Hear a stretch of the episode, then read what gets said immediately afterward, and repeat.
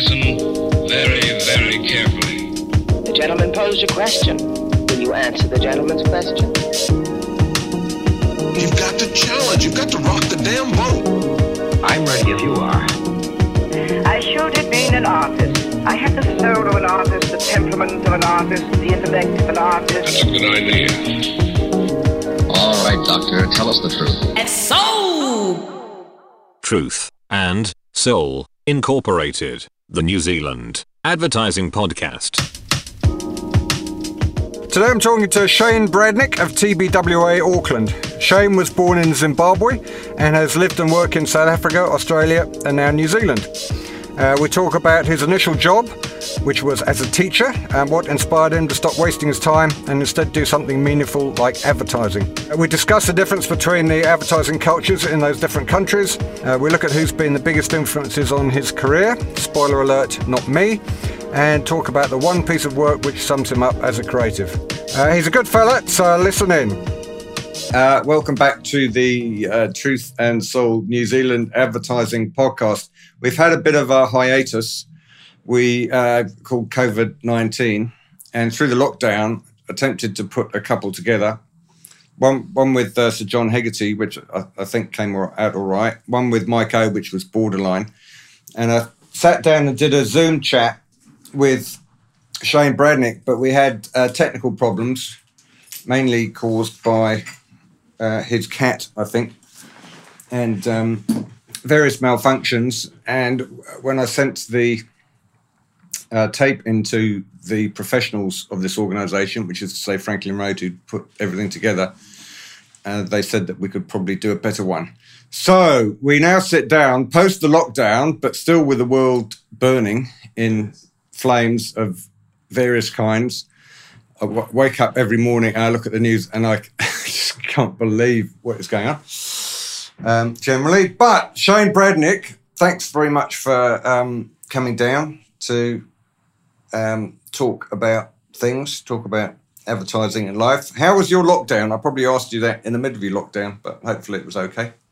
Thanks, mate. Thanks for actually having me back. Yeah, that was that was a fun a fun try on that um, via Zoom. I think my Zoom also somehow kept on logging out, so I went silent every now and then as well. So that Yes. was making me quite nervous that maybe I was sounding dumber than I really am. The, the, um, I think that was that was the reason that we curtailed that podcast because he did he's a pair of us sounded um, slightly subnormal, but we'll um, I, I hopefully do better than that now. Yeah, no, the lockdown was good. I mean, um, how great is it to be out and about and actually be in a country where we can actually sit down face to face and actually see people? It's actually fantastic, to be honest. Uh, uh, Facebook is much maligned, probably rightly, but one of the great things about it is that um, all of pro- you're probably in the same boat. All of my friends all over the world can look at my um, Facebook life and curse me for Yeah. just we're we're, li- we're living in a pretty normal life down here. And uh, the, the trouble is that these things can date so much. We can have a sudden outbreak, and then Exactly, people listen to yeah. in two weeks' time, and it's all bad. But for the moment, Yeah, I was on a I was on a um, another Zoom Zoom chat with some some of our colleagues in in LA, um, and there were a couple of us on on this side, and they were they were actually quite freaked out because they hadn't seen people in the same room for quite a while. they were, it took them a while to go. Wait, sorry, we just need to have a moment here. We actually haven't seen. We just patched into people's houses as individuals. So yeah, that um, they have people have thought that the, that um, the lockdown would produce a change in people's behaviour when we came out, i.e., that we would go back to not, uh, we would carry on not hugging and um, shaking hands in a different way. And I think, to be honest, that would be a really good thing if we didn't do it, because you you, you just never know what. What's going to happen? Also, I, I don't, don't like, like close physical contact with people I don't know. you, you were well. hoping you were hoping that we would all like sort of come out and not touch each other. That, that was my plan. That was Bill Gates, like me, is uh, an introvert, and that, was- that was his. That's his true evil plan. It's nothing to do with microchips or anything. It's to do with uh, cutting out hugging. Oh, you, you you mentioned that you wake up and look at the news. Have you found that that's become something that you do a lot more of, and like almost you know compelled and almost compulsively, or is that just how you've always like sort of? Well, I used to um, in the, the old days when I I kind of had a job. I used to um, wake up and before I got out of bed, I go through all my emails. Yeah.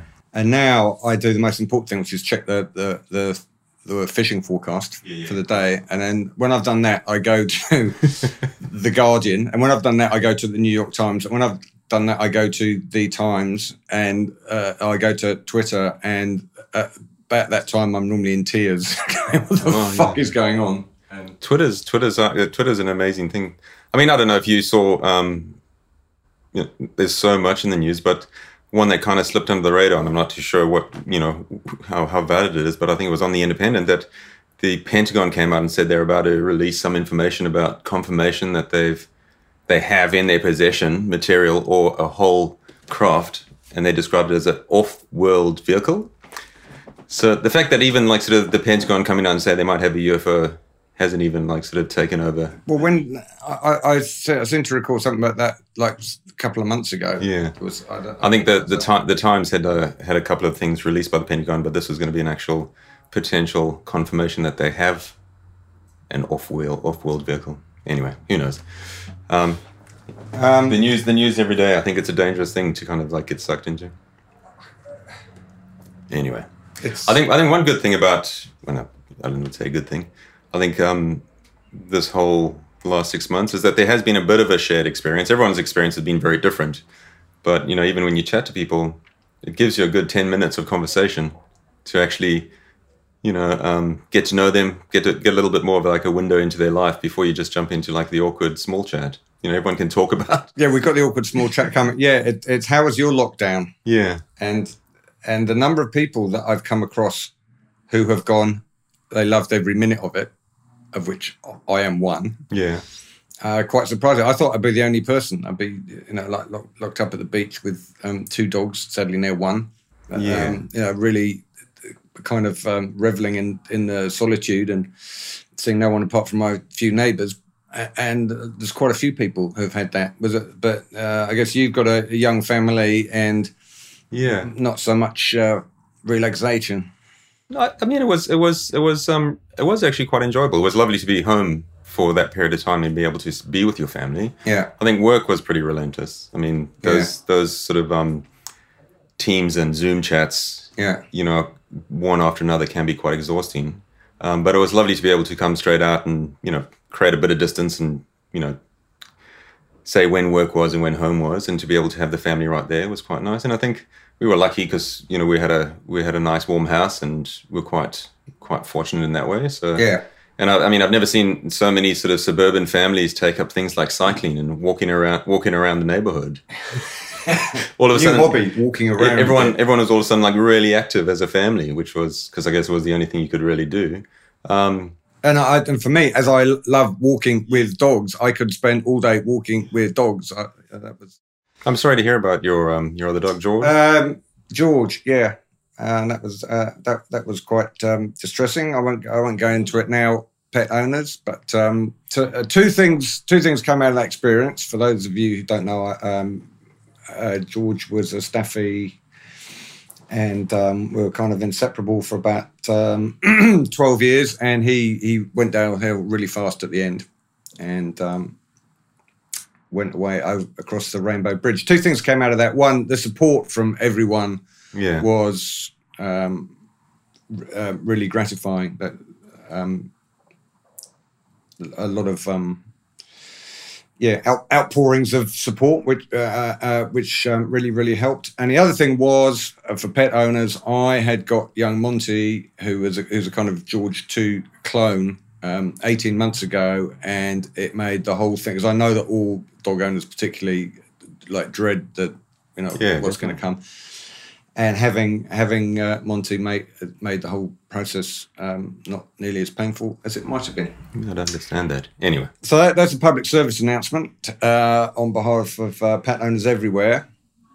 I guess at some stage in this conversation we have to talk about advertising. Um, talking about Zoom uh, Zoom meetings, I everybody seems to uh, go, "Oh my god, it's so tiring! I've been on Zoom meetings all day." Uh, I haven't because I'm you know, I've only been on a few. But is it is that is that worse than uh, meeting meetings than physical meetings because you're always on because you're sitting there staring at the camera and you know that people are looking at you. Whereas in your meeting, you can you can kind of drift off and look out the window and and and um, passers by and whatever. No, nobody notices, but you can't do that in a Zoom. Is that why they're so tough? I mean, from my experience, was it, it was a bit of that. I, I mean, I find normal face-to-face meetings um, there isn't as much. There's a lot of sort of nuanced things happening. You can kind of look at people and see how they're feeling. In a Zoom meeting, like there's the absence of that. So, it, it, you know, you you're constantly like sort of trying to guess how people are feeling or whether Right, whether yeah. what you're presenting or talking about is actually making sense or landing. I think the fact that you are on camera sort of does raise anxiety mildly, Yes. you know, and and uh, you know, I think you know you did right. Like in a normal meeting, you might sort of drift off, or you might sort of you know be able to just stare off into the distance while you think, and people can kind of like still assume that you're paying attention because you probably are, but there isn't that need just to be always feeling like you're presenting the news in a way. You know, Yeah. like sort of maybe one upside um, might be that Kiwis as South Africans aren't really good on camera. You know, we've always we've always sometimes made ads going, let's get, get some real people until we put them in front of the camera and realize that they're terrible at being actors. Yes. Maybe maybe we kind of like the one experience um, or one benefit is that we're all going to come out of this with more experience of like sort of talking to cameras and like sort of be aware of our our acting abilities. Yeah. Well, and and I, oh, sorry, and also I think like sort of one of the other reasons is that you know people sort of schedule meetings, and normally in meetings there will be a few sort of you know like maybe half an hour in between meetings where Yeah. the thing that wasn't really chatted about in the meeting you can talk about afterwards, and you actually get a clear understanding of what was spoken about, or you're talking about ideas. You know, sometimes you can clear things up, and that's where some of the best ideas come from. Is like after a meeting, a quick sort of Yes. a casual chat. But these sort of Zoom meetings normally sort of back onto each other, so you never really wrap it up. So you still sort of full thought in one one sort of um, direction, and then you just jump straight onto another one. So there isn't that little decompression moment in between. So Yeah, and, and, I think that the, the everything has to be formalized. Hmm. So you're not having a, you know, you'd, I'd, in the days when I actually did something for a living, I'd you know wander around and go and, and go and talk to people. Yeah. I didn't have to make a time to do it. I just see that they're at a desk and I go over Yeah. and have a chat with them for five minutes. And now it seems to be that you have to get everything for a time, and you put anything in for half an hour, that has to last for half an hour. Exactly. And yeah. And and I think I mean, I find in an in an, in an agency life, um, a lot of that sort of walking around and you can actually see how people feel or if they need a hand or if they you know when when everyone's on a Zoom meeting, you know they're just a little picture and obviously are trying to be their most presentable self. So you you miss maybe some of that subtleties, like sort of are they actually you know do they Wearing trousers. Well, until they stand up. well, uh, uh, you know, talking about uh, presenting, you've got you know uh, celebrity squares. You've got nine different Yeah. people looking at you, uh, and so much of presenting is about reading the room, and it's very difficult to read the room. And then, and then all these weird sort of etiquettes and rules came in where you know when someone's talking and if it's a presentation, everyone puts them puts their sort of uh, microphones on mute, so you don't Yeah. get any of that feedback. So you might be reading something that you thought was quite funny, and you just get like silence, and then that sort of throws you off a bit. Yeah, So you get so you, so you I'm so used to that. you just keep going. well, then, well, then you just go either like was everyone being polite before, or but also you, you so you need to keep checking in. Like, is everyone still there? Um, did that make sense? And so you, you constantly like doing this double take on everything you do, and I think that that sort of leads to a bit of. I remember uh, as a junior in London when, for some reason, my boss decided that it was okay for me to. You know, I've been in the business for for you know only a few months. It'd be like to, to go to big club meetings and present scripts and try to be funny, and you start you know read you read out the script and the first joke goes and there is not there is nothing, and it's very you you you just want to like crawl up into a and or just go to the toilet or just just get out of there. But you have you have to get in. You've Just got six, six scripts to go, and you're like, "Fuck." and at that, I kind of learned through terrible experience that the bit that you have to, you just talk louder, and just keep going, and yeah, and it, it kind of, it kind of works. Either that, or just you know, like sort of actually be quite upfront. I mean, a couple of times when it's gone badly, you just go, "Well, this isn't really going according to plan," and sometimes that loosens people up because I think sometimes there's as much like anxiety on that side Yeah. of the on that side of the table, and like people Yeah. don't don't feel that they can a lot of it's like a judgment thing where they go, well, I need to like reserve my judgment until the end, until someone asks me what I think, as opposed to, you know, if you can let people just relax and firstly just see you as a person, was it wasn't That was that was the issue. I think they saw Yeah. me as a person. That was a problem. no, they're they're all looking at their boss. Yeah. They're, cl- you know, there's- you know, three or four clients who are looking at their boss and, and going, I don't know they if I don't can want to like react this till they've they've they've felt his reaction. until they get their turn. Yeah. Well, uh, but then they're asked to, to feedback first, which is the way. And, and there you go. Kind of like all of them, but Um, except there were some issues, but I think uh, uh, Jeremy, what do you? Yeah. Uh, now Shane.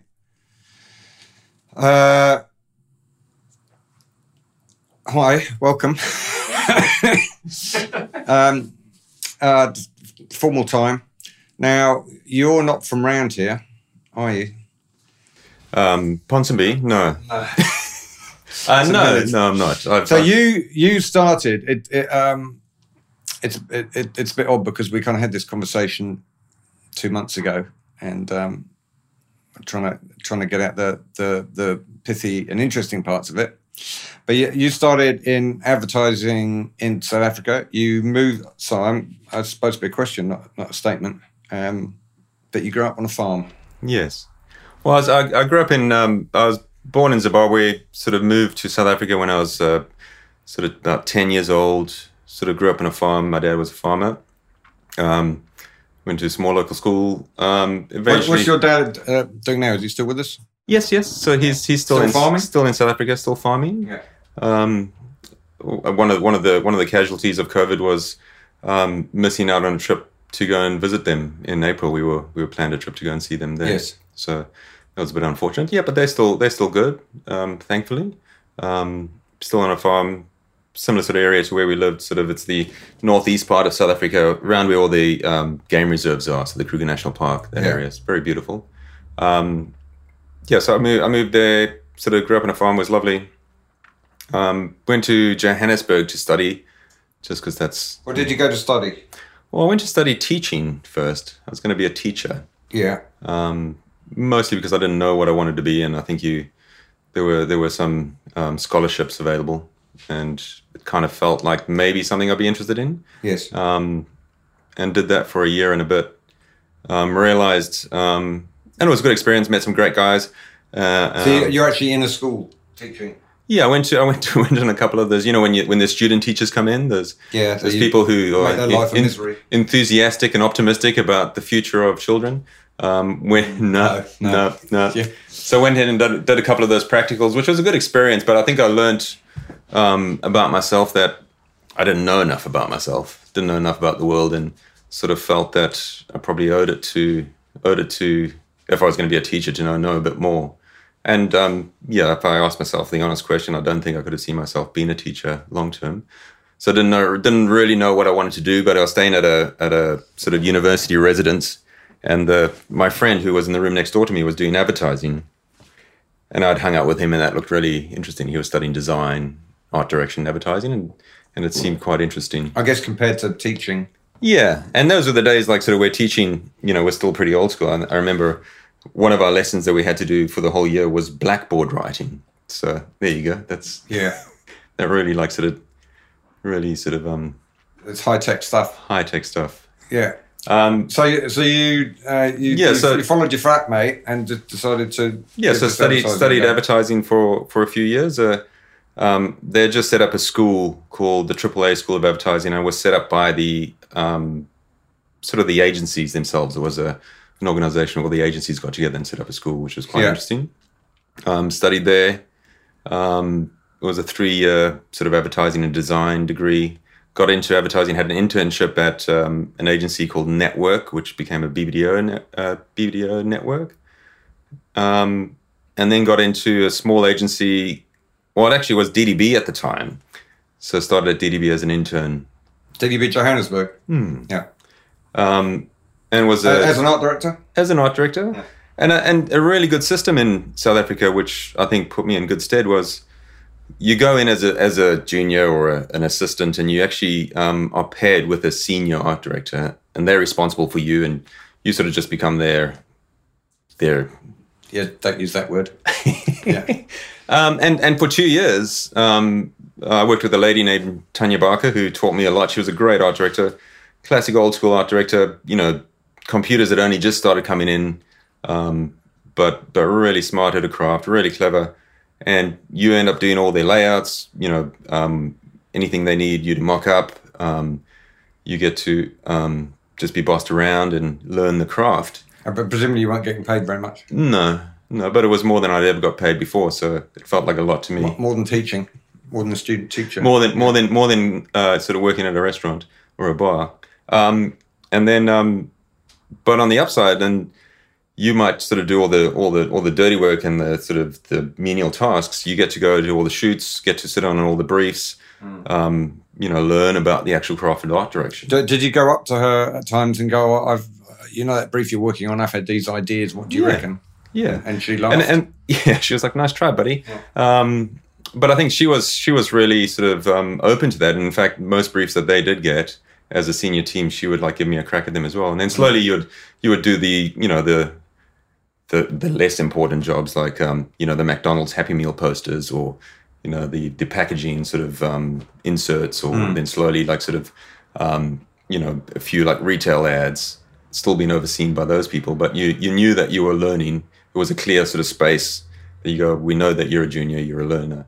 That sounds like fantastic. that's amazing. If, if slightly from the agency, uh, time consuming, in that you've and you've got your art director, who who is spending half her time teaching. and you would but you would that, that it was efficient in the way because you would double as a studio hand as well so you'd Yeah. you'd be you'd be in the studio Yeah, you know, you know, if you needed, um, you'd be sort of macking up stuff or finished art and and stuff like that. So you would be you'd be sort of um, part of a part of the system there, but you know, your bigger responsibility was to learn. And then what they would do is they would have junior copywriters as well in a similar sort of um, role, and then hopefully, if they worked out. They would have a young team after two years, but trained well. And I think it was different times where potentially agencies could afford that.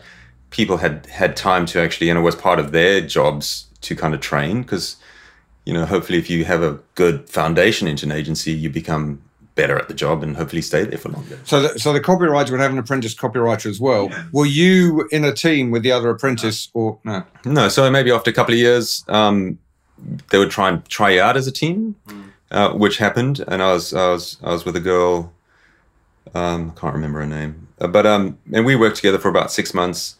Um, and then Damon Damon Stapleton, he he had come in, and he was a young writer. He had a bit more life experience. I think he had been a photographer beforehand, got into advertising. He had come in with another mate of his as a team, as a young team.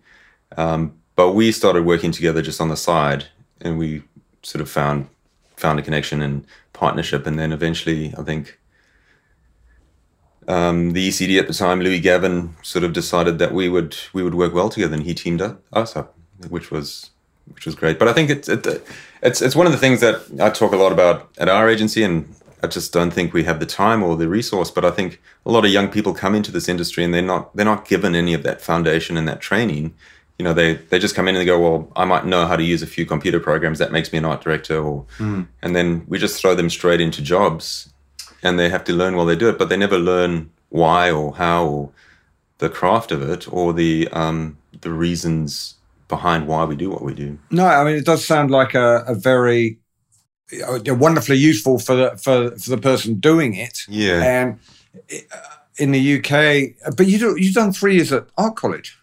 Yeah, but I mean, but So but but but any and you know like any any sort of um you know any college or university is still theory based, and you know you're doing you're doing not until you actually get real briefs and you understand real client problems because a lot of even though we were getting the odd brief, real brief to kind of work on, Yeah. you know, through internships and stuff like that, a lot of it's still sort of quite high level. You know, at, at college, most people are doing ads for, you know, all the big brands like PlayStation, and they come out of the come out of colleges sort of believing in advertising's a lot different to what it really is. You know, when you got to come home, come home and think about a brief and how to sell a mobile phone for a two year plan. yeah, and, and the only the, the way that you learn it as a junior is going to see uh, the senior person involved in the job and going, "Here's the work 100%. that I've done." And the issue there that you come up up against, which I guess you would have on your apprenticeship as well is if they're not very good, Yeah. You're in trouble because you're going out and going, "Bob, um, we've done this, and they go that that shit, go and do it again, and you're thinking, I'm sure it's actually quite good, and it, in yeah, in in cases you might be better than I think, and, and and I think you're dead right, and I think a lot of people sort of, you know, miss an opportunity or or um, you know, decide it's not for them because they might end up with someone if they are in that situation where where they just start losing losing faith or sort of start doubting themselves. But I think why it's important as the senior in that relationship, you know, and I, I try and tell as many people as they sort of come up through through any ranks is that as quickly as you can try and become a mentor or try and actually teach people as well because you learn quite a lot about yourself. And Yeah. what you learn about yourself is that you know, you need to be open to other way other other way the ways other people think yeah. and that potentially there are better ways and how to actually have that relationship you know helping people as opposed to just um overseeing them. Just just judging yeah. Yeah. So you and Damon, at, uh, this, this is DDB Johannesburg, Joburg. well we, it was ddb it was an interesting sort of time and it was a great you know now reflecting back it was ddb and then it changed and i'm not too sure what happened. I'm sure there was you know chats up at some other level at global levels. I just remember coming into the agency you know about a year in and all the ddb logos were gone and the ddb cups were gone and the stationery was gone. And it was an agency with no name for a while. And then the the owners or the the, the seniors there sort of um the leaders at least they they sort of took it upon themselves and they cr- formed an independent. There was louis gavin um, um, Nathan Reddy, and there was a the, the MD was Karen Horn, and they call they formed an agency called Gavin Reddy Horn, so it became an independent. Same office, new agency It's, name. Uh, in- it'd be interesting to know on why. but, Uh, yeah, I mean, I, I was I was too young and naive to. I just knew we had a new logo, Yeah. and I hadn't lost my job, and Yeah. so that that's- felt good. What else have you got to worry about? exactly, just had a different office. Beer fridge is still there. Um, and then and then uh, about six months into that, I think it became a TBWA agency, so it became TBWA Gavin Reddy. Right. And so then we became TBWA. So it was in a matter of maybe a a time I can't quite remember, but it was in what felt like about a year. I'd worked in three agencies without without leaving the office. Without moving. So, Yeah. Hunt Lascaris. Well, I think um, Hunt Lascaris was around. It was the other TBWA agency, um, right. so and I think they two eventually TBWA yeah. So we were we were the we were the the other one. Um, but before I, I I was around for about another year, and then I left to go to Australia. So Right. So you, you're a, a up and coming art director in South Africa, and you go, okay, I want to leave and I want to go to Australia. yeah, I mean, Was that was that why? There, there was basically what happened. Um, my my wife Bev um, was then my girlfriend, and her family had over the sort of years before, so leading into about 2001 was when I left South Africa, had immigrated to Australia, and I think eventually her plan was to move across and join them. Um, why did they go? Did, uh, I'm not too sure. I think her, her, I think they, I think they, they thought that would be a better life. They, they, Australia looked like a good place. I think there were a lot of people leaving South Africa, and there was Yes. one wave of one one wave of, of people leaving. yeah. Um, so I think her, her her sister and her brother-in-law left first, and then the family members all ended up there. And I think um, she went over, and I joined her. So that was the reason to go to Australia. so you, I, I think uh, you know, I, I sent you a few questions, which Yeah, yeah. which I, I may have here. Oh, here we are. Yeah. How hard was it as a uh, uh, someone from another country? You had no contacts. How hard was it to get into Australian advertising? It took me a while um, because I didn't really plan it. I didn't. I didn't do any, you know, a lot of research or reaching out. I just, I just left. Yeah. and went across and thought, thought I had a decent enough book that I could just walk around and see some people. Um, so I arrived in Australia, sort of September two thousand and one, um, and so it took me about six months to get a job. And Why why didn't you email people before you went and say, "Hey, I'm a, I'm I'm coming down to," because creative directors, as you know, extremely lazy and try and avoid uh, seeing anyone. and if you go, um, I, I'm, can I come and see you? I'm coming. t- I'm not coming for six months. I go, yes, absolutely, because I don't have to worry about that six months. And then you turn up and you're in. Whereas if you turn up and you go, right, can I see you next Tuesday? They're like, oh, I'm a bit busy. And Probably because I was a bit um, uh, caught up in all the other emotional stuff, like leaving leaving home and Yeah. moving to a country and and um, that's where we differ. You have like these pot- emotional pot- issues. potentially sort of you know hadn't really had hadn't thought hadn't really thought through that it might be hard. So there was there was probably a bit of arrogance as well that I Right, thought I yeah. had a decent enough book and kind of felt that if I landed in Australia and just hustled enough, which I did do once I landed, I quickly got like a list of agencies, went and saw some people, Yeah. and did go and see as many people as I could, showed them my work. Um, I think Australia was going through a bit of a time. It was post um, post the Olympics, so I think there was a bit of a slump there. So that's well, at least that's what everyone told me until I realized I just needed to work harder, and then I realized I just had to get into the into the industry. Yeah. And um, you know, there, there's whilst South Africa and Australia are similar in a lot of cultural ways, I think there's Yeah. difference in you know humor and um, understanding the the culture of Australia. So I, I just got a I, I just took a few jobs where I wasn't getting paid for a while. Yeah. Um, found myself in a small agency doing a lot of um, uh, um, real estate stuff. Like sort of there, there was a lot. Of, There was a big building, like sort of an building boom. A lot of big apartment complexes going up, and this agency had sort of found its niche, sort of marketing those. And so I, I worked there for about six months and realized quite quickly that if I wanted to really get into advertising, I had to get in a bigger agency. So Yeah. I found myself But that sounds like almost like getting into advertising again. yeah, hundred percent. And I think, and that, and that was that was a great lesson because I think I think one of the things a lot of people sort of never think about doing is maybe taking a step backwards to kind of get Yes. a couple of steps forwards. You know, they they they they build up this image of themselves that now I'm this and now I've got this experience and now I'm a senior of this and never really go well. Maybe I've got a bit more to learn, so I'm you know I'll try I'll try a step step backwards or, or sideways and actually take a moment to actually sort of observe what's happening and reflect a bit. So, and I got into, I got, I was lucky enough to get into M&C Saatchi. Um, but once again, I just was happy to be in a big agency. I worked on the, on the Wool, Woolies account, the Woolworths account, um, in their credit department. There was a lot of fast retail, lots of, um, lots of catalog stuff, but it was in a big agency and learning again from, you know, my time in South Africa, just be around people and find opportunities, find briefs, and sort of prove your worth and that you're willing to work hard. And um, I think that that point that you made earlier is is very important for um, people that if you find yourself, you ha- sometimes you have to go back. 100%. You, you have to go back. You know, at the age of twenty eight or something, I you know I went back to being a student, was unemployed, Yeah. and then started again in, in advertising on you know fifty pounds a week or something, and yeah, you you got to go back to go forward sometimes.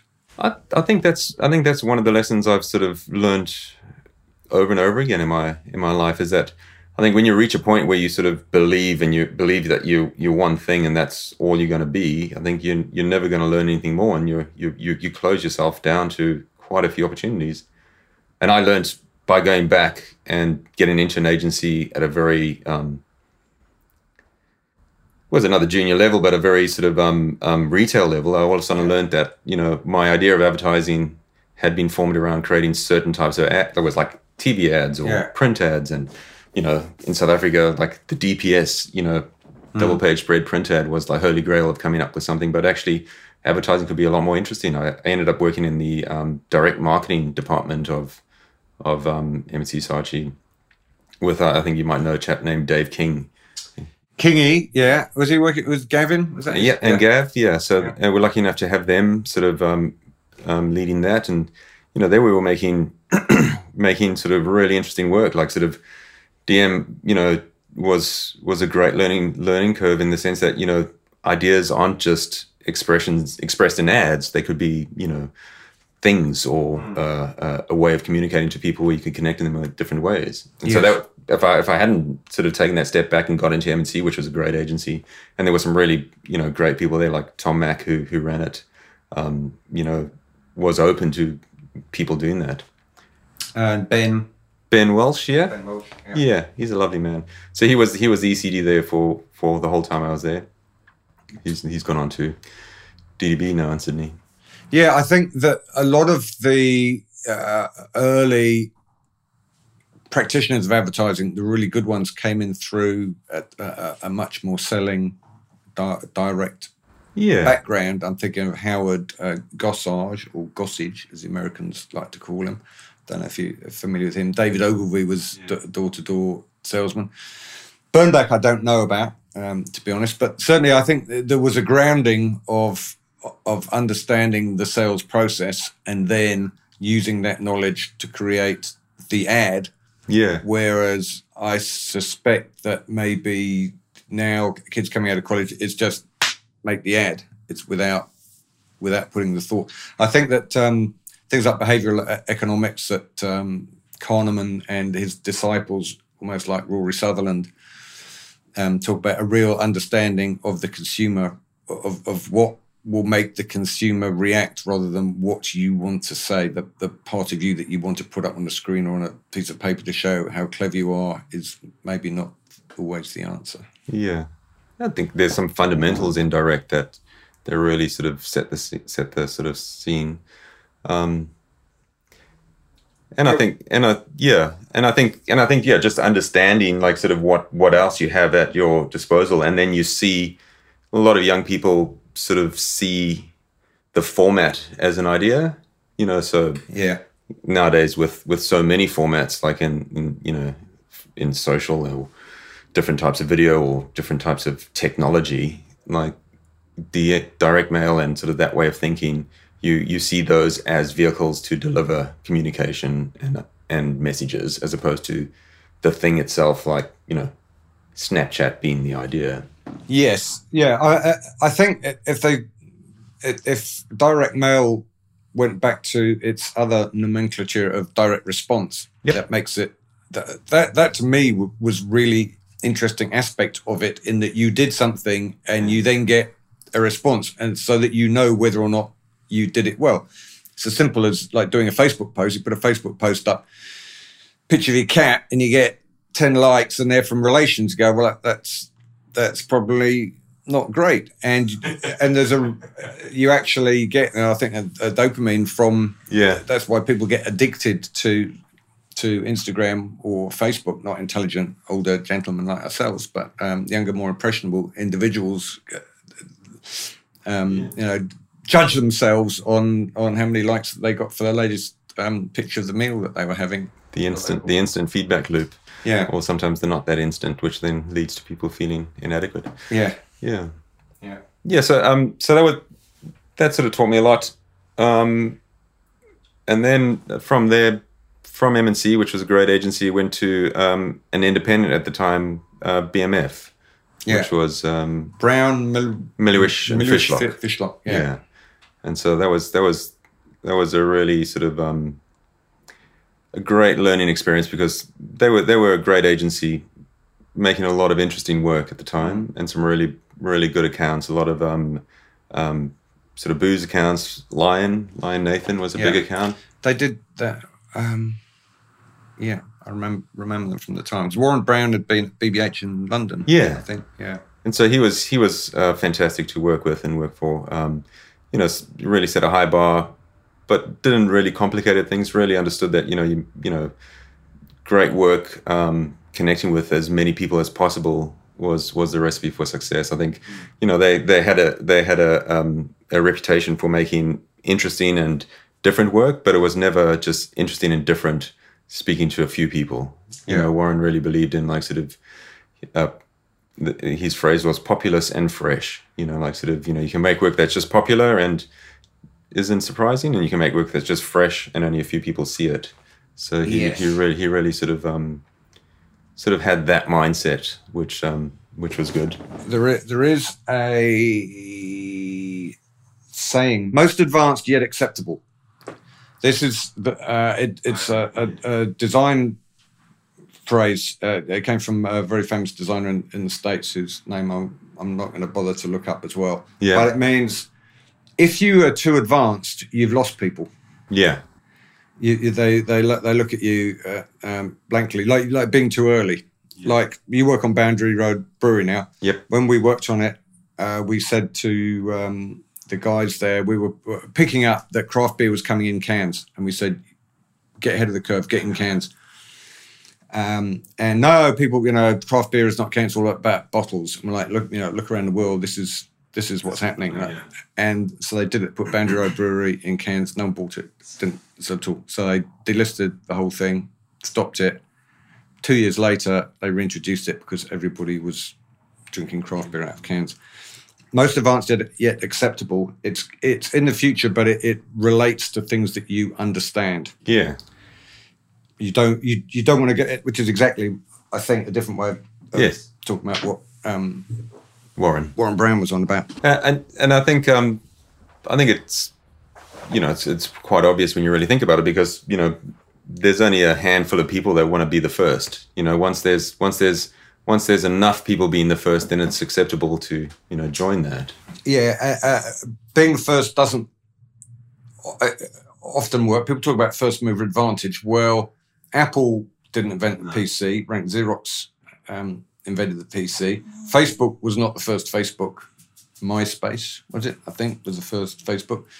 It's not about being first. It's about being best. Google was not the first search engine, but it very very quickly just became the best. I think, and I um, going back just to um, South Africa, the ECD there, Louis Gavin, sort of um, um, right at the beginning, sort of told me there's no formula to advertising, and then then gave me the formula, Yeah. which was um, the right amount of um, familiarity with the right amount of surprise, which is a similar sort of thing. Like So, yeah. too much surprise and people don't know what you're talking about, and it just it's too foreign. Too much familiarity and it's familiar and boring, and therefore why should I be interested? But you know, if you can get that balance right, where this feels there's comfort in what you're telling me, but there's enough newness and surprise, that's where you start to create some some interesting. It's like, it's like ads are 30 seconds or 60 seconds. Movies are an hour and a half. Uh, why? Uh, because they are. Because the, uh, that's what you're used to. If you go out, you go out to, to a movie and it's um, 50 minutes long, you're not happy because No. it's, it's outside your outside your your understanding of the way that movies ought to be. That's why three wheel cars never took off, amongst other reasons. they're too, Um, or if they're too long. Um, yeah, so so BMF was a was yeah was a great um, great experience and a, a lovely time. Did some great work there, um, and and just really different work and different people, and it and it felt it felt um, it felt like a good a good agency with good people and everyone sort of in the right sort of mindset. Yeah. Um, Yeah, when I, when agencies click, uh, Yeah. and I, I th- think they describe it as humming. Is that right? It's just everything is you're all moving in the same direction, and yes, there are speed bumps and yeah, things doesn't mean it's easy. It just means that you know there's a collective ambition and Yeah. people sort of know what what the what the um, what the deal is and what kind of work people want to make and yeah, the um, you know what people want to achieve, which is and and then people want to people want to be there. So I think it was and they were successful. Um, Warren and Matthew, you know, went on to create a successful agency. I think they were agency of the decade in Yeah. Australia at a time when Australian advertising, you know, um, was embracing new agencies. I think sort of towards the end of my time, the Australian advertising got quite tricky and quite conservative in a way yeah, and um, and that, and that was just happening around the world. I think the you know advertising, the marketing, and just the the corporate world got got really corporate and conservative, and it became the trend to have multiple agencies, and you know you had like five or six agencies pitching on business, which just never really didn't do the industry any good. Um, no pitching. Pitching is is the worst way of finding out uh, finding out uh, um, who is best for a client to work with. But agencies throw themselves at it and seem seems like they want to do it. No one's going to stop doing it, so it's just going to it's going to carry on. I agree. I mean, but you know, we, we should we should look at ourselves as well. We do that every time we write an ad and get production companies to pitch for us. Production, uh, yes, I've I've had um, high production companies. I've had production companies complain about that, but the amount of work that they put into Yeah. the pitching is minuscule compared to what we. Okay, it's one job as opposed to potentially um, going on. Um, No, that wasn't meant to be um, con- conversation. Um, cause trouble. I just I just think sometimes we we are we are sometimes quick to blame certain processes where we we adopt them ourselves sometimes as well. Yes. Yeah. Okay. Um, I'm a hypocrite. No, no, no, that wasn't the point.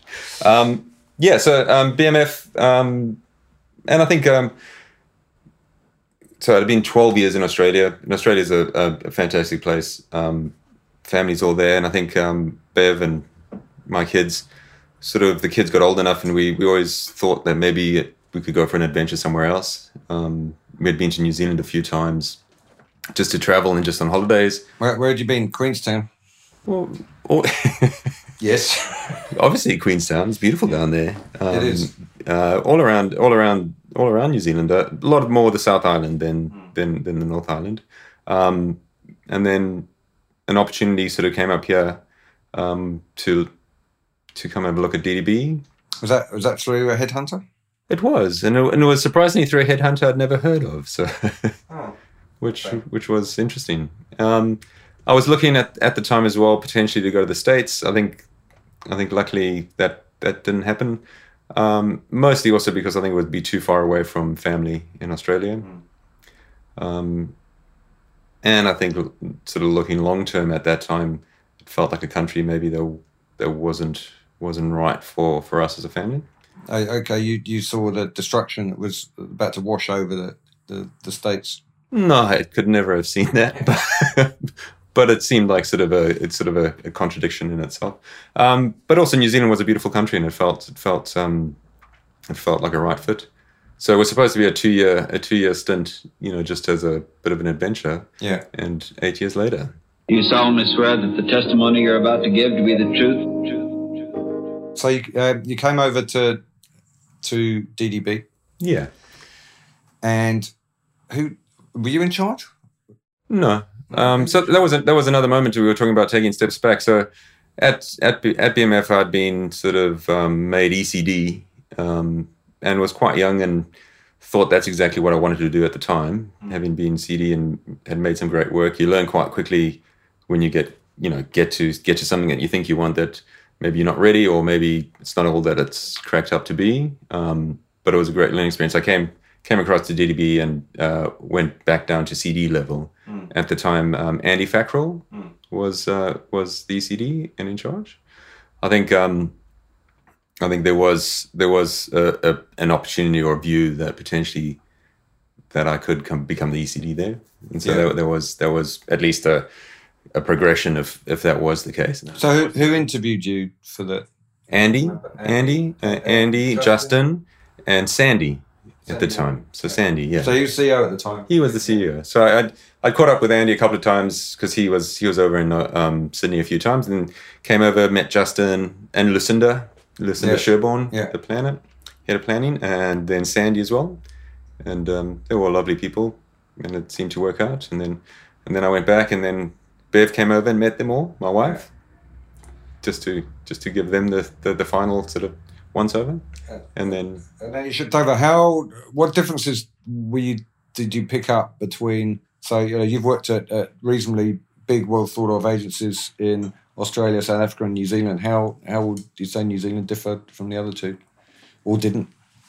Um, I think um, my time in time in Australia sort of helped me sort of just appreciate the cultural context of this part of the world. I think New Zealanders and Australians are different, but quite similar in terms of the appreciation for, you know, humor and entertainment. humour. Yeah, pretty much being funny. Um, I think um, I think New Zealand's always been pretty good at doing advertising. They do quite world class work, um, but I found the the level of ambition was a lot higher, and the desire to actually prove that we can do world class work was a lot more. I think I think in Australia there was just like an expectation and a sense of you know we're we're big and therefore we've done good work before, so it's expected. Where in New Zealand there was a there was a drive to always do better work and be better, which Yeah, it's it's maybe it's a it's a younger brother thing. Potentially, that, yeah. that Australia, uh, uh, you know, think they're there. They they, Yeah. they think that that we're sorted. We have the best country in the world. Everything's great. We just have to like spin plates and everything, everything will be hunky dory. Whereas in New Zealand, it's always trying to prove something, trying to get the um, support of the of the rest of the world at whatever it is that we're doing, and it's not until we get that that we that we feel that we've done the job. New Zealanders are so proud. Part of the reason I suspect that the Labour Party are doing so well in polls is because the response to, to COVID in New Zealand has been touch wood so effective and that the rest of the world is pointing at us and Yeah. going where and that makes Kiwis feel so proud that you know we're brilliant at uh, talk to uh, John talking to John Higgerty but yeah, that the, um, you know we're re- so good at rugby um, and fighting pandemics and it's you know, something for the I think I, I think that's dead. I think that's dead right. Um, someone described exactly the you know the big brother little brother dynamic between Australia and New Zealand. Um, you know, every now and then, like like Australia doesn't really think about us, Yes. where we constantly Yeah. think about them, and it's the same Yes. way smaller brothers always like. And I've got two sons, so I can see it where. Yeah. And every now and then, the big brother just walks past and flicks the smaller brother on the ear, and that like sort of you know causes causes more. Yeah, I'll show you. I remember a funny story. I think it was during the um, one of the Olympics. Um, when New Zealand had got onto the top ten, like sort of uh, medal tally before Australia. Yeah. And, I, and and and back in Australia in the in the the newspaper they used to print the the medal tally on the front page while the Olympics was going on. That you know. And I think for the for the day that New Zealand were on the top ten and they weren't, they just printed one to nine and just left Yeah. New Zealand off. I, I don't know if that's true, but I can I can I can absolutely believe it. So, So yeah, and and then I think sort of other differences which people might have pointed out before. I think New Zealand um, as an industry is way more supportive, even though you know some some comments on certain blogs might might not look that way. I think that you get to know people in the industry and people share. Maybe just because we're smaller and we see each other a bit more, people share what's going on and you feel connected to an industry, which was very similar to South Africa. The industry was really close and you knew people in other agencies, no matter what level you were. You there wasn't a sense of like competition, even though there is that you know you don't know anything about my agency. People actually share share what's going on, and so so that was really noticeable. And then I think your client partners um, are are accessible and yeah, and senior ones as well, so you can have quite smart, fast conversations. A lot of a lot of um, a lot of the difference between making great advertising and bad advertising is being able to get to a yes or no faster. And I think and I think in some bigger countries where there's a lot of layers in departments, you you you sit at maybe for a long time, and Yeah. you know the maybe in an agency is always yes. Yeah. So you keep working and you keep developing, you keep trying until you come against a no, and then that that becomes you know a problem. Whereas, you know what we try and do in our agency, and what I've always tried to do in in New Zealand is that you can talk to people who can get you a yes or no faster. Like yeah, and I- I, think that there can be a problem within agencies when you. I don't know uh, for you, but I kind of sense if a client doesn't like an idea. They might even say that, that they love it and Yeah. it's definitely going to happen, but you just know it's it's actually not. Uh, maybe it's because I'm a, um pessimist or realist, as I like as I like to call it. But you you just you just feel it, and uh, or you know the, the team will present, and, and the and the client will go, oh yeah, you know, Maybe. which to me means I fucking hate it. I never want to see this again in my life. And the team will want to go back and represent it three times, and you're like, guys, it ain't going to happen. Um, And I think, but in I think in, in New Zealand, you if you feel that you can often a time phone that person straight afterwards and actually Yeah. get an honest answer, yeah, and then have to go. an, an honest no. yeah, well, that, that's better than a than an honest maybe, or Yeah. And and I think and I think um, Or dishonest, maybe. uh, and I think um, I mean it, it's also you know, a Kiwi trait. It seems to be to be polite all of the time. So Not a bad trait. no, no, no, but sometimes that politeness is particularly when it comes to work and presenting ideas. They'll go, okay, well, let's see where it goes. If you want to work on it, Yeah. you know, well, that's Yeah, the, the classic Kiwi year now. yeah, yeah. Boy, if you if if you think there's something in it, you're like, okay, let's see where that goes. Um, yeah, so I mean, I really enjoyed my time at DDB. Did some great work. Were great people there, um, and um, you know, sort of.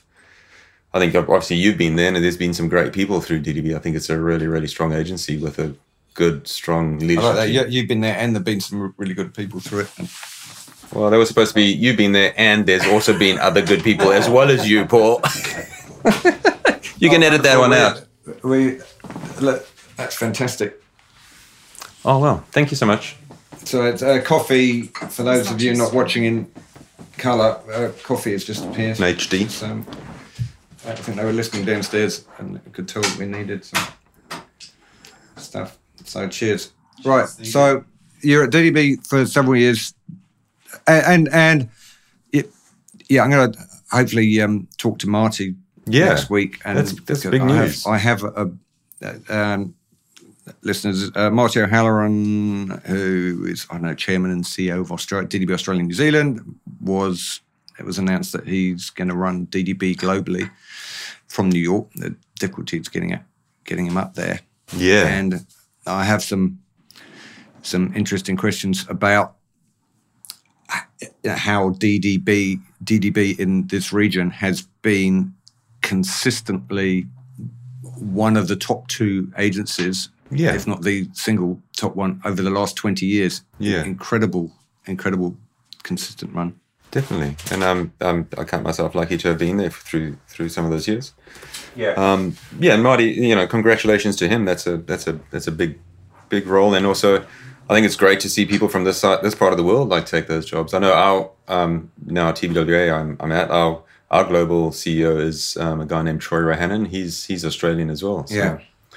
very very mighty esque in his stature. Yeah, so but- that's going to be an interesting time in New York to But you're, Australia. you're talking about people from this part of the world, but they appear to be um, Australians, Shane, rather than I, I think if I think I think if you if you have Marty in here next week, if you pressed him, he would say that he's Australian, but you know his heart's in New Zealand. Yes, I will, uh, and I will press him. Um, not not too hard, but I will. I, I, I want to know um, who's whose kids brought at uh, rugby because uh, Deborah, his um, wife, is obviously a Kiwi, and they live over here. I'd be interested to know Yeah, the affiliation. Not that anyone plays international rugby anymore, or, or, or sport generally, for that matter.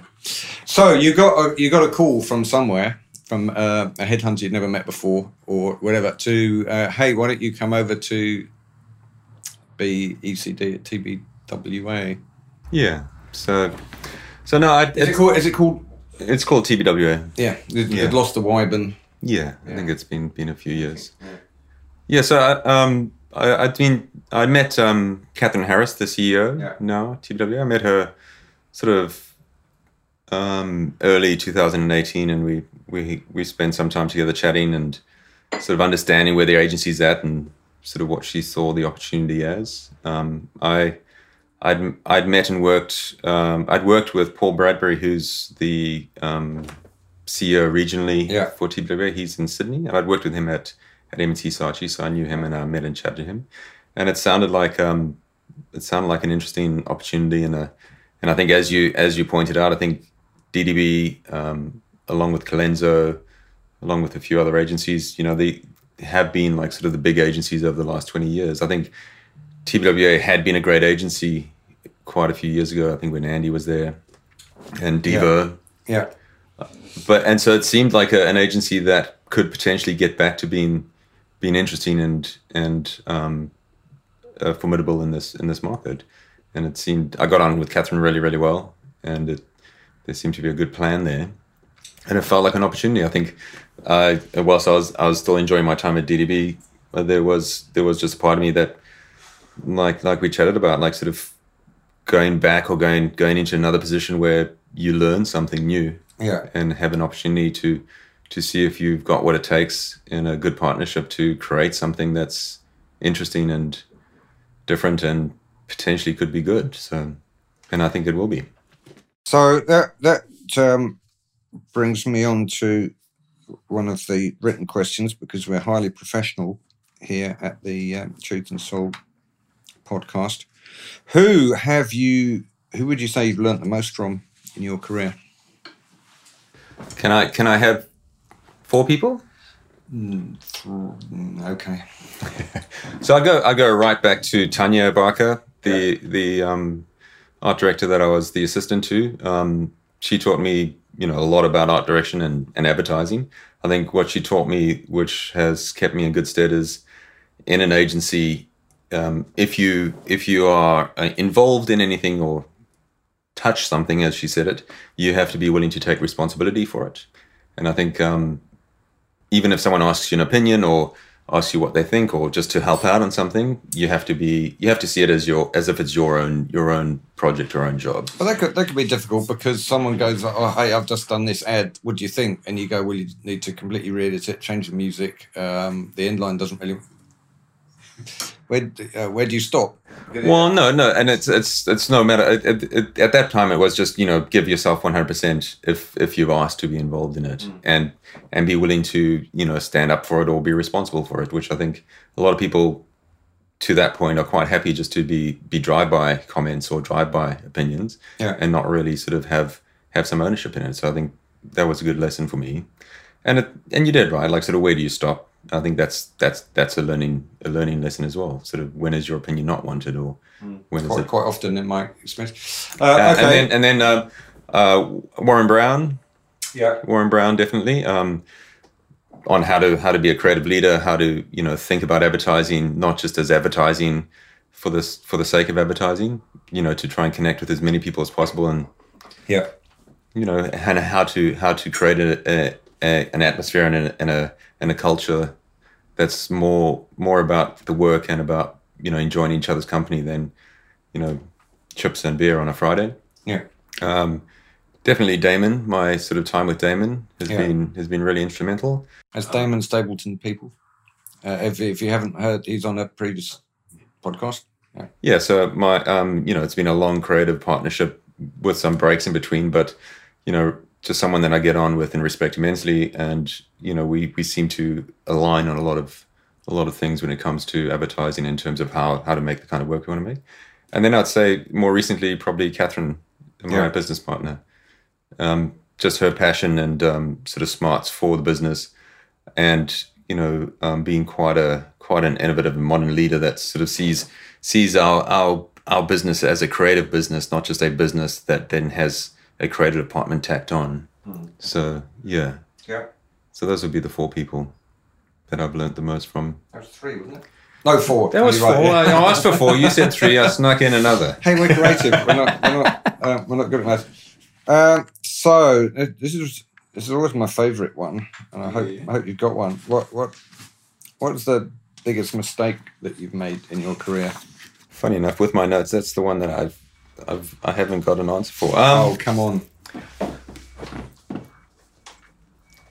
I'm not gonna not gonna say like there were no mistakes because there were learning curves. I think I think mistakes probably um, What, what at the time you go, oh fuck, this is bad. Uh, But now looking back on it, you can laugh.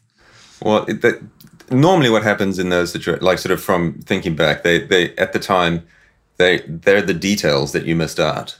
I mean, quite practically, I remember I was responsible f- for mocking up a, a DM pack that was going to go to nearly fifty thousand people, and um, I was responsible for the finished art of it, and and I never put, I never replaced the um, as you do, you put a Tracking number. a dummy number, a dummy phone number that that you need to replace with the proper phone number Yeah. before it goes out. And I and I and I think I just left the the seven zeros there, That's a good one. and and That's and and never picked it up until the fifty thousand uh, DM packs were printed.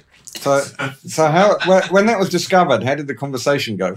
Um, well, I think it's like those scenes in the movie where the background moves really quickly towards the back of your head. Yeah, yeah, Um, because I don't think that there's nothing you can do. I think I think yeah. yeah, But someone comes up. Uh, uh, was there a lot of finger pointing, or they just? Oh no, I think I think I think you, it depends on who you work with. You know, like sort of the the person person probably was shitting themselves more than me because they were the they were the accounts person and sort of quietly said, um, "So we got a problem," and and I was like, "What?" Like, and you know, as we've been trained to assume that maybe the clients changed something, and Yeah. no, we have to solve the problem. She and I was like, "Okay, well, that, what is it?" And she said, uh, "We don't have a phone number on the fifty thousand DM packs have just like, Rubbish. Look. look, there it is. Look, and then you go back and check my artwork. Oh, no. so yeah, so I think we had to take it on the chin and get them reprinted. Although uh, although uh, that would have been checked by fifteen people. Yeah, So uh, it, Yeah, so I think- not I think- entirely your fault. So I think what happens, uh, and, and when when you're in a good agency, I think sort of um, good agencies sort of have collective success and collective blame. So I think everyone Yes. goes, you know, bad Yes. agencies where there's Yep. individual success and individual blame. So I think collectively everyone went, yep, it's a stuff up. You know, obviously it had to go through the process and the process dropped the ball. It originated with you not putting the number in. You but, idiots. but But, you know, and so, yeah, we had to get it reprinted. I actually found uh, that Marty was um, Marty Allen was great at that. On occasion, I've had to go, um, uh, Marty, you know, this is this has happened, and you know, I take responsibility for it, and, and it's going to cost the agency, you know, tens of thousands of dollars, and he he's been, yeah, no trouble. And I, and I think and I think that's the that's the that's the key thing in that experience. Um, you know, of good learning, but like sort of a good learning in general is that um, if if you know something's wrong or going off the rails, the longer you keep quiet, Yeah. the more people are going to hate you. But if you jump ahead and take responsibility and go, "Hey guys, this has happened," or "I can see that this has happened," and 100% my fault, Yeah. then people go, "Okay, cool. How do we fix it?" And I think because we only we only really have one currency in this business, and that's time. And I think that's where people sort of, sort of freak out. Like the longer you longer you take to kind of tell people that things are wrong or that wasn't your fault, you have less time to actually I, fix th- I think we have money as well. I think that's a currency. Yeah. you oh, know? I mean, that's. I was talking about this industry, currencies. Didn't mean to be picky, but. so, uh, who taught you how to be an ECD? This is this is the, the reason I asked this is that do talked about this with with some other illustrious guests, but there's no there's no course. There's no how to be an EC, ECD course. CEOs don't know how to do it because they've never been a creative person, and somebody. But I guess Warren Brown maybe did with you. I think uh, I think I think what you, I mean, it's a um, yes. You could you could say you could say Warren or one person. I think. Um, sorry, I'm running out of space for my coffee cup. Um, I think I think you when you get when you get told you're going to be an ECD, you know, you you you feel good and then you then you then you're scared. I think um, I think it's a, a collection of of um, creative leaders you've worked with That's And- monkey see, monkey do. no, not necessarily. Like so, for example, working with Dave and Gav, you Yeah. you you learn certain things, and you and you and you um you can appreciate that. And I think it's the collect collection of experiences that you have that give you give you the confidence and the know how. But I think yeah, Warren would be the one that sort of um, gave me the best advice and the best um, sort of guidance around doing it. Yeah, because I- I think there's a difference between knowing physically what you have to do. You have to Yeah, yeah. look at work and like it and potentially change it and present the big work and and, and uh, hire and fire people. But the the bigger philosophical, what am I trying to achieve through my job for the greater good of mankind, of the greater good of the agency and understanding that that because in, in the old days there were the craze uh, all, the, all I care about is the work I just want the work to, well it, there's a lot more to it Yeah. that, I think I I mean I, I think if you if you are fortunate enough to get into that position where you where you become an ECD, I think you got to ask yourself sort of a, a month, six months, a year into it, do I want to be an ECD? Because I've, I've spoken to people who have, who have who have made it there and they think this is where I have to go because my career progression gets me there, and then realize that actually what they really really want to be is just a really good senior creative because you're dead right. Because I think you can't just. What happens when you become a C- ECD is that you sort of um, you go from being a an extremist to a diplomat, and I think when you become an Yeah. ECD, you know you have to you have to see more of the bigger picture that's happening around you. You can't Yes. just be like sort of this is an idea and I believe in it and I, I don't care what what else happens around me. We Yeah. got to make it. So I think, and I think um, that's the part that you got to come to terms with and actually understand that there's a lot more going on than just than there, just there the was work. certainly in London a number of people who were made ECDs or creative directors as we say in those days, and did it for a bit and then went no no I just want to I just all I care about is the work I just want to go and do that and I'm good at that. And I think, and I think too often in our agencies, like right back to you know the the the, the chat we're having about like sort of the allowing your your mind and your ego to go. Actually, that's what I'm really good at, and I enjoy that. And therefore, I'm quite happy to go. Well, I don't need the responsibility and the understanding and um, the the I guess the the open mindedness to be an ECD. I want to go back to just being that, and I think even uh, agencies don't allow people to do that and go like, hey. Or aren't honest with people. They just think, okay, you've been a junior, you now you're an intermediate, now you're senior, now you're this. So now, obviously, that's that's what you have to be. Yeah, he's done some great work. This was always a thing in London. He's yeah. done these this fantastic work. So let let's make him creative director. Let's stop him making that fantastic work and put him to that. Um, uh, Jurgen Klopp is currently seen as the, the, most inspirational soccer manager, football manager uh, in the world. I've, I do not know even know if he played the game. Yeah, yeah. Alec, yeah, Alec Ferg- uh, Sir Alex Ferguson was uh, most. I don't. He you know played left back for Scotland five times or something. They're not. Lionel Messi will not necessarily make the best coach. Make the best coach. And yeah, yeah, doing doing knowing what good work is helps. Yeah, but you don't necessarily have to have been producing it all your life. And I think I think what I think what really makes what makes a good ECD as well is being able to understand the role creative creatives and creatives play in the agency and knowing that it's it's one one part of the agency but it has to work in harmony with all the other parts and um, i think sometimes creatives struggle with that because they they are filtered from the rest of the agency i mean yes. they, they're filtered from like what what really needs to happen to sell great work sometimes yes they're filtered from what really has to happen to get the right partners on board in terms of production or that to actually make great work and I think you need to you need to understand that a little bit more intimately rather than just your part of it. And I think sometimes, yeah. I mean, I think the first year of being a CD, then even to an ECD, I think you you are going to be a bad one. I think, yeah. and, and and it's whether well, you, you, you're consistent. You still are. Oh yeah, definitely. I'm at that as a, as. Sorry.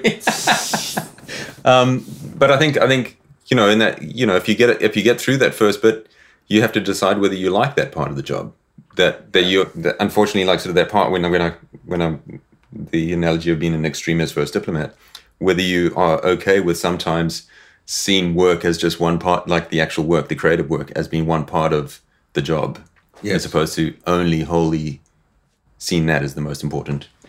Yeah, I, I think uh, I think awards have um, have a, a lot to blame for here. If you charge if you charge and, and maybe even financially reward the ECD for winning awards, then doing award winning work becomes the sole focus of his job as opposed to doing good work uh, that makes everybody happy and sells the product and keeps people in jobs. It's it's almost counterproductive to go. Oh, never mind, never mind that bit.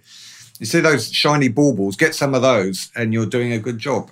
Yeah. Doesn't quite ring true to me. No, I mean, I know one of your questions that you wrote down, which was uh, one of my intelligent. What would you do differently if ad awards didn't exist? Ah, yeah. You get that one? That was a yes. question. Yeah, that, what a great question. It was a good question. That's a really. What would question. you do differently if ad awards didn't exist? Um, probably um, sell and make better work. Because I think what I mean over the, over the time at DDB and definitely into TBWA, I think um, awards have a place in our industry. I think w- what what has happened is that there's been just this inflation of awards. I think we worked out um, when we were at DDB that there's you could enter about 26 shows a year, which is like one every two two weeks. Yeah um, which means the if you if you're working half your year just on awards, that's a very inefficient agency. So I think being selective on the ones that that do matter, so a handful, and I think there are a few a few awards that really really do do reflect like sort of quality work, particularly the international ones, and supporting your local local shows is really important. I think D&AD Cannes are really big international ones that you do see great work at, mm. and then I think having having a good support of your local show is just a great way to kind of keep your industry sort of yeah. in you know like sort of connected and you know celebrate great work but i think if awards didn't exist i think you wouldn't be you wouldn't be i mean i don't think creators would be as single-minded towards trends and what won last year or one, one Yeah. what won the last one, and therefore trying to replicate it. I think um, I think clients would be less suspicious of motives, so therefore be way more open minded towards work that might feel interesting and creative, because they won't just see you as an agency trying to sell them something that they think you want to win an award with. Yeah. And I think um, and I think you would probably find more interesting solves to the real problems that our that our clients have. So I think what what whilst awards sort of feel like sort of they open us up to kind of creativity and great work, I think what they do do if you're not careful is put blinkers on where you're just making a variation of the same style of work. Yes. Yes, I, I, I think it's a very interesting question that I asked you. What, uh, what Shane, was, what was what was your answer to your question? Well, here's the thing. The answer should be nothing. I'm not. I'm not saying that's the answer you should give, but it should be. It should be. I would do exactly the same thing, but you wouldn't. But and and nobody would, and you, you- uh, uh, as you say, I think it's affecting work negatively. Yeah, I, I think you did right. I think it's that you did right. You would do nothing different, but I think you would do nothing different, but without the external factors seeing seeing you as being. Uh, um, Oh, I, I, I, no, I think you. I think you would. When you get a new briefing, it should be. Well, that's an interesting problem. Let's put our brains together to try and solve that problem, as opposed to, oh, that's an interesting. That's an interesting brief. I reckon we could do an award winner here. yeah, and I mean, I, I would. The only thing I would challenge is that I, and maybe it's, maybe it's me or ma- I think less agencies are thinking that more and more. The, um, I know, I know. At our agency, we try and we try and like sort of approach each each brief exactly as that. Like, sort of, Yeah. what is the problem? What is the most interesting solve for this? What is the thing that's going to get be the most effective, but in a in a way that actually creates some sort of um, some sort of, I guess, just cultural awareness of it, or actually Yeah. makes makes makes an impression in the world beyond just something that's going to be disposable within four months. I yeah, think. but yeah, because it will, it will, it will work better.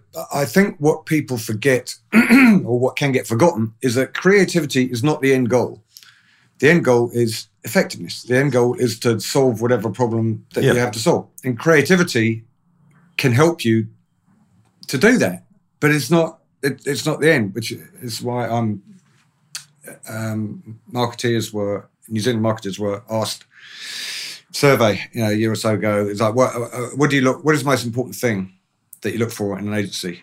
And number one was creativity. I'm like, and number two was effectiveness. I'm like, how how can that be? Your your job as a marketer is to sell whatever it is you're selling. It's not to produce creative advertising. It's it's to be effective. And how can you rank creativity above effectiveness?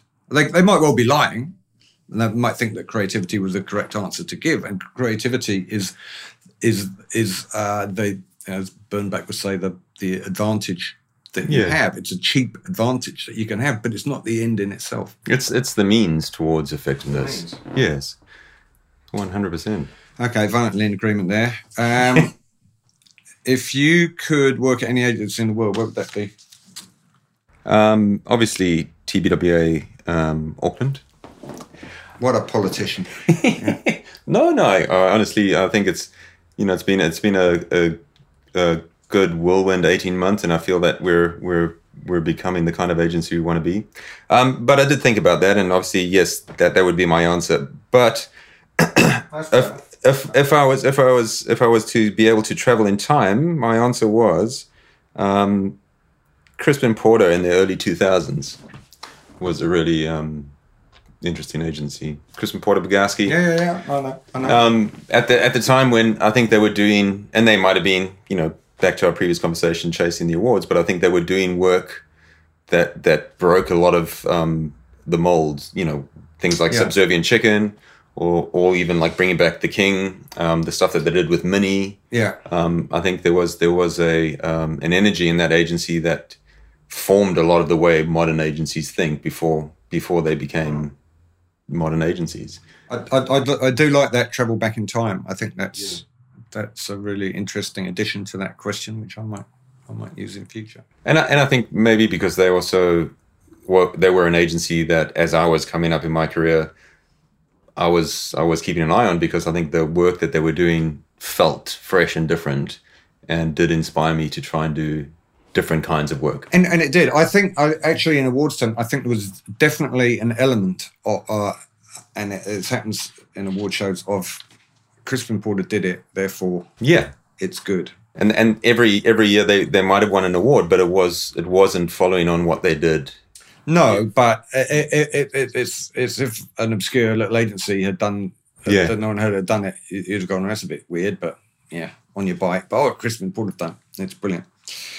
Um, finally, because we haven't actually I haven't actually talked in depth about about your work. Mm-hmm. So, uh, another uh, piercing question to the heart of the matter: What is the one piece of work, and and you're not allowed to have four for this. I might, might let you have two. What is the one piece of work that you've done which kind of sums you up as a as a as a creative person? And it it, it doesn't have might be the the most successful, but the piece of work that you go, yeah, that's me. This was a question that you gave me earlier, so I had time to think about it. Yeah. Um, I I am a little bit of of the mind that you should. Um, I know that some creatives say like you're only as only as good as your most recent work, um, but I would have to say is our latest bit of work that we've done here in New Zealand for ANZ, um, their Healthy Home Initiative, which was a big campaign, but one of the pieces out of there was a an artifact called Mr. Humphreys. I don't know if you've seen Mr. Humphreys. Mr. Humphreys is a uh, So Mr. Humphreys is the the the problem we were solving was obviously in New Zealand. There's a lot of um, homes that aren't fit for the environment. There, you know, there's a lot of unhealthy homes, cold, wet, and damp. And um, the the brief was to promote their um, healthy homes initiative, which was interest-free top-ups to allow you to put either insulation or or heat pumps into your homes. So Yeah, for, uh, for those of you not not from New Zealand, I think this is a, a problem that I have in places in Australia too. In that it's it's generally it's quite warm, not as warm as in Yeah. Australia, but it's generally the, the, the weather is is is okay over here, and you only need heating for probably two three months of the year, and therefore if you're making cheap housing. In the old days, they just didn't bother to put any Putting heating any in. it. You know, heating in. Put another jumper on. And yeah, and and I think the, the, one of the insights in in the whole project was that New Zealand's also are slightly in denial that it does get quite cold here. It's and and it Yeah. you know met with the mentality that like you should just tough it out. So Yeah. people are living in their homes, Yeah. wearing beanies and like a couple more jumpers, and unfortunately the homes are are not fit, and a lot of people actually um, you know um, suffer, particularly kids. Yeah. I think that an interesting fact, obviously, which we didn't we didn't really sort of push into into the work, was that more people die from health related diseases due to cold houses than than people die from the road toll a year. Yeah. So um so anyway, so the the, the basic the basic sort of um, problem was to to actually tell people that potentially their houses aren't healthy, and and that's quite tricky without scaring people or or the first question that arises is like how do I know whether my home's healthy or not? Yeah.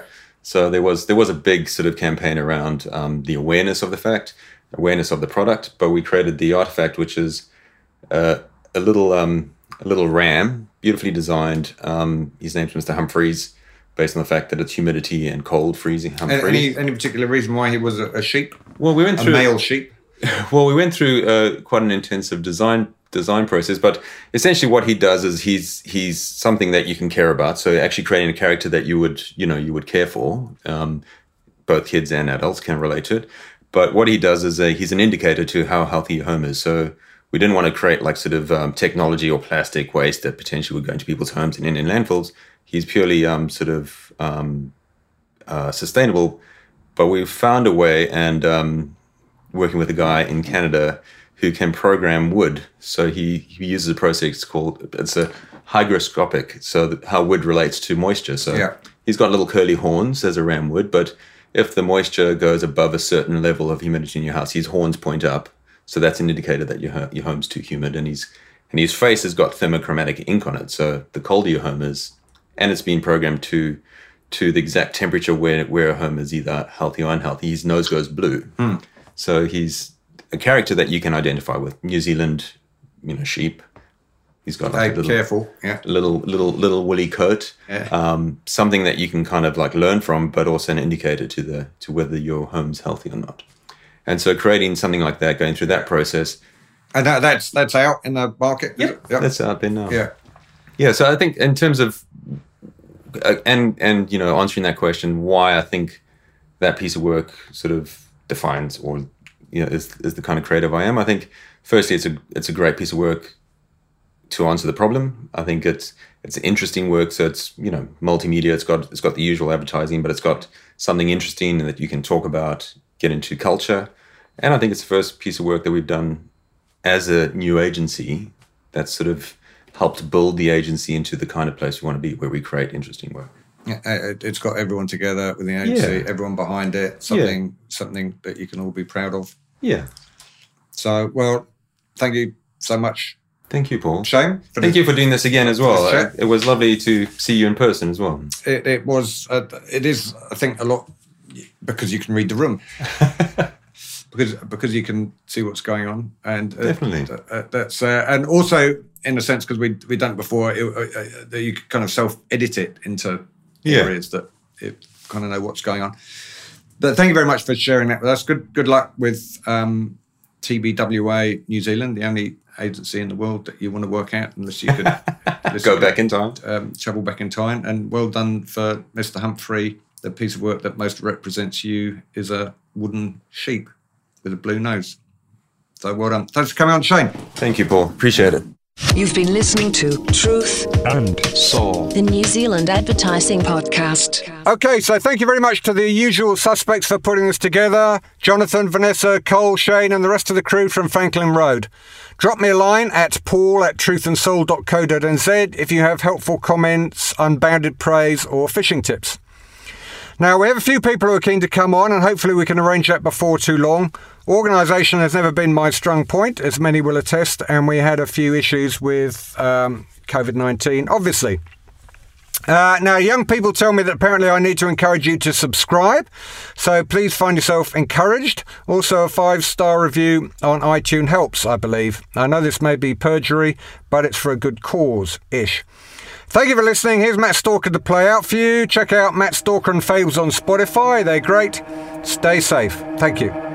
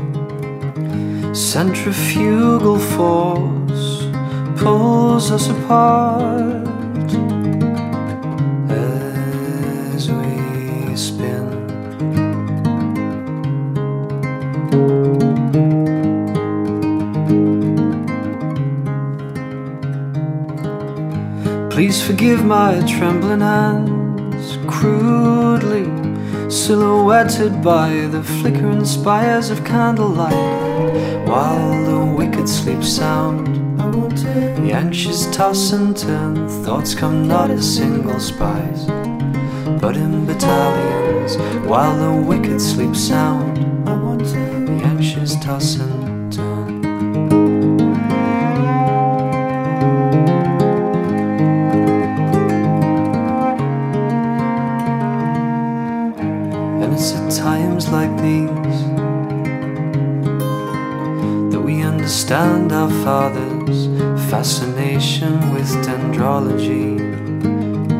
Family tree is losing its leaves.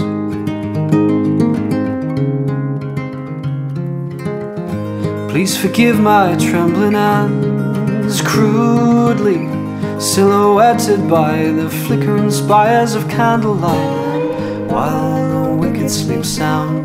The anxious toss and turn. Thoughts come not a single spice, but in battalions, while the wicked sleep sound. The anxious toss